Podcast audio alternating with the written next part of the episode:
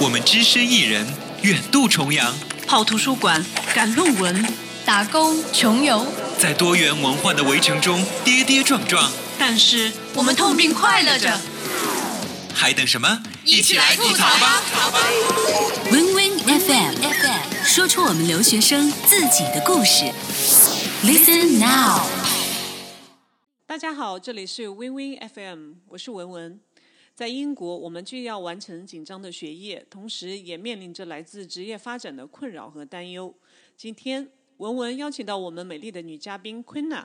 看她是如何从一个事事都要征求父母意见的乖乖女，变成一个独立自主的留学生。同时，她是如何成功的在一个月以内就找到了自己心仪的工作？她有哪些成功的经验呢？接下来，我们有请 Queena。Queena，你好。大家好，我是 Queena。那我呢是去年十二月份刚刚从这个 Newcastle University 毕业。那现在目前供职于国内最大的一家猎头公司。很高兴今天能跟文文在这里跟呃也跟大家分享一些我在英国留学期间的一些呃收获也好，呃那然后包括这个工作方面的一些小意见也好。我想可以问一下，就是你本科学的是什么专业吗？啊，我本科的话是学的经贸英语。嗯，我在那边读的是 Human Resource Management。呃，Honestly 来讲的话，我连实习都没有实习过。OK，我很好奇，就是为什么当初从呃英语专业要转学 HR？你当时是怎么考虑的，要读这个专业的？嗯，其实的话，中间有个契机，因为在我大三暑假那一年呢，我参加了一个江苏省教育厅举办的这样一个奖学金项目，他会说从。江苏省的高校里，比如说有十个名额，那他会挑十个学生到世界各地的不同的大学里去游学。嗯，那我当时的话是有幸被挑挑中了，然后是到了英国的约克大学。当时我学的那个课程呢是呃工商管理。那大家都知道，工商管理其中有一部分的话就是呃人力资源管理嘛。当时我上下来的话，觉得。对这一个课程非常感兴趣，想去进一步的 further study 一下。那然后，但是因为我本科学的是英语嘛，我觉得英语可能只是一个工具。嗯，那我所以说会更想去呃学习一下具体的某个学科。所以说当时接触过这个 HR 以后，嗯，所以就决定来学这个人力资源管理了。嗯，所以当时那样的契机，其实让你知道它是一个。什么样子的学科大概会涉及哪些领域？所以你后来你就决定读这个。嗯，其实最最大的就是你你，因为你选这个专业，可能跟你的性格、跟你所喜好的东西会有会有一些关联。包括后面你求职，其实也有这方面的考虑。你觉得你哪一部分的特质会让你觉得你适合做这个？嗯，其实我对自己的认知还蛮清楚的。我觉得我其实是一个蛮外向的人，所以说的话，我呃，我觉得 HR 这个。因为大家也知道，从这个名字上就可以听出来，human resource management，它其实是对对对，是跟人打交道的。所以我不是特别喜欢很沉闷、很 boring 的那种工作，就是说只是做一些 paperwork，我不我不喜欢这样的工作。所以我觉得我对自己基于对自己的这个了解，才选择了这个学科。那你整个就是呃留学过程当中，给你带来的最大收获是什么？嗯，其实收获还蛮多的。那我可以归简单的归纳为三点：首先是从知识层面，第二的话是从人脉的嗯角度，最后的话可能是经历也好，事业也也好，都是对自己的一个提升。能能大概讲一下吗？OK，那知识的是什么？嗯嗯嗯，那知识层面的话，不用我多说了。呃，整的整个一个 master 学下来的话，还是对人力资源有一个比较嗯概。因为我本科学的不是人力资源，但是经过虽然时间很短，只有一年，但是我觉得我对他的认可，呃，就就是说认知的话，可能是超越了本科就是学 HR 的，因为研究生阶段的话，他学的会更加抽象，更加战略化一点嘛。对，所以我觉得宏观的角度告诉你有哪些框架结构，它其实会不会那么可能不会那么的细，因为时间比较短嘛。但是它可以给你这种战略性的思考方式。嗯，对对，而且我觉得更重要的一点是，其实国外教这个管理学还是蛮真的蛮 strategic，还是蛮就是 international 很接轨的这种。我不知道，因为我没有参加过国内的课程，给我的感受就是这样。嗯，非常真的是一门学科，它不仅仅可能在国内的话，管理这门课还蛮悬的吧。但我觉得在国外真的是一门科学这样子的。你说的悬是什么意思？嗯，其实我觉得国？不是，就是其实国内的呃人力资源管理的现状也好，其实都不是特别呃不是特别规范，可以这么说。嗯但是国外的话，企业的管理做的真的非常棒。第二点的话就是人脉了，人脉这一点的话，其实我还蛮嗯深有感触吧，可以说是嗯嗯，在国外的时候，在英国的时候呢，我就认识了很多小伙伴，他会有些是，比如说是我，因为我本人是江苏省的嘛，那其他小伙伴可能会。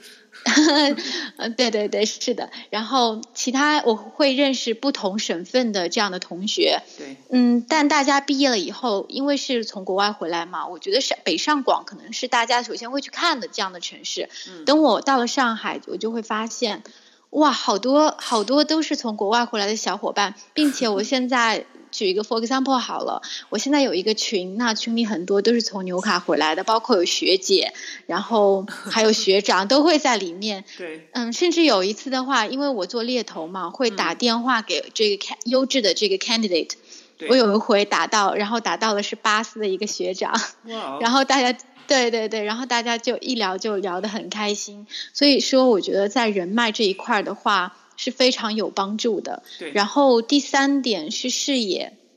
那其实视野方面的话，嗯，可能我觉得更多的应该是可以说成一种经验、一种体验吧。嗯这段在英国的这个留学生涯的这这样一段时间的话，真的是很很难忘的。包括现在回来了以后，嗯，大家都会觉得那段时间真的是很充实、很快乐的一段时间，都会去很怀念它。最大的困难的话，可能还是学业方面的吧。嗯因为国就举个例子来说好了，因为国内写 essay 或者写论文的要求的话，跟国外比是非常不一样的。而且，嗯，大家都知道，本科阶段的论文其实要求并不是特别高，但是嗯。像现在到了 master 阶段的话，光 reference 这个区别就非常大。所以说，每次写 essay 的话，都会有一点点 suffer，这是心里话。对其实为了提高这个 essay 的分数嘛，我嗯跟我是做了蛮多的这个功课的。嗯首先我，我会去多次的跟我的导师沟通，他想要我写出什么样的论文。那嗯呃，如果说我连要求都不清楚的话，我肯定是写出来的侧重点跟老师这边有的要求的话是会有偏差嘛。对，嗯，那第二点的话，我因为之前在正式上课之前没有上过语言课程，所以说的话呢，嗯，可能有一些呃之前老师就会教给大家的一些方法，我可能会没有学到，嗯所以说在这个过在这个正式上课，等到我呃正式上课期间，我会去找这个语言课的老师，因为其实学校也会开设。在课程中间会开设这样的语言课，来帮助大家解决论文方面写作的技巧也好、语法也好这样一些问题嘛。所以我会去找这些语言老师，主动的去找他们。嗯，当然就是平时有语言课开设的话，也会非常准时，然后积极的去参加。嗯其实，在这个过程中，真的可以学到很多，可以查漏补缺到很多东西。对，因为我因为国外的这个写论文的模式要求，呃，跟国内真的不一样。你在这个上语言课的过程中的话，老师都会教到你。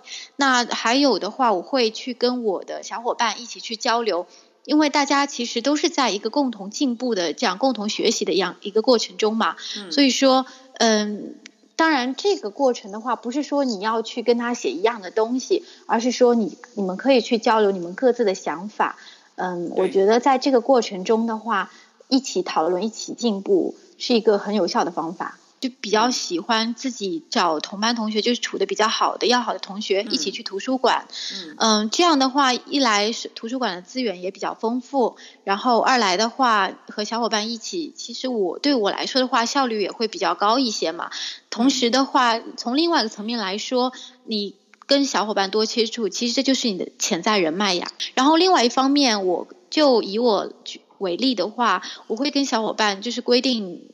比如说我们九点到图书馆，那九点到十一点我们会各自在自己的电脑前，就是收集资料也好，写论文也好。那十一点我们会约着一起出去吃饭，所以说这个对时间的管理还是嗯蛮有效的这样子。对，对我也我也非常认同。那你对现在正在申请这个专业和呃正在读这个专业的学生会有些什么样的建议？嗯，其实我最大的建议的话，就是还是要考虑自己的兴趣。嗯，因为我觉得。未来的职业发展的道路很长。如果说你一开始就对这个，嗯，学科或者说这个学科可能从事的职业都兴趣度不是很大的话，那真的会非常不开心的。所以说，最重要的，我觉得一定要是你选这门课，一定要基于你自己的兴趣。那其次，第二点的话，你要考虑自己真的是不是适合来学这个专业。虽然说，就嗯。我之前本科的话，虽然是学的英语，我觉得我当时就觉得自己可能英语这一块儿可能问题不是特别大，再加上我自己的个性可能就比较喜欢跟人接触，所以说我认为这个 Human Resource Management 是最适合我的学科，所以说我的能力和我的性格加起来就决定了我将来会来读这个专业。每个学校都不一样，你一定要去看是不是这个课程的内容，嗯，吸足够的吸引你。或者说对你是是否有用？如果说呃有用，然后同课程设置，因为每学校会有那个呃，就是那个像 menu 一样的，它会有这个信息发布出来，在官方会会会，对对对，是的，就是每个学校的话，你点开它的呃每个 department，然后下面有会细分嘛，你点开你想你比较感兴趣的，然后它会有基本上会有往年的这个课程表，嗯。虽虽然说可能会有的时候今年会跟去年略有不同，但是主要的这个嗯核心的课程还是不会变的。对，嗯嗯嗯。所以你给的建议主要是还是要跟自己，还是要对自己比较了解，同时去知道这个科目需要些什么，然后做一个整体的评估之后再去做决定，我是否要读这个专业。对，是这样子。好，今天非常感谢呃昆娜给大家分享了这么多很有很有意义，而且是非常实际的一些经验和和建议。谢谢文文。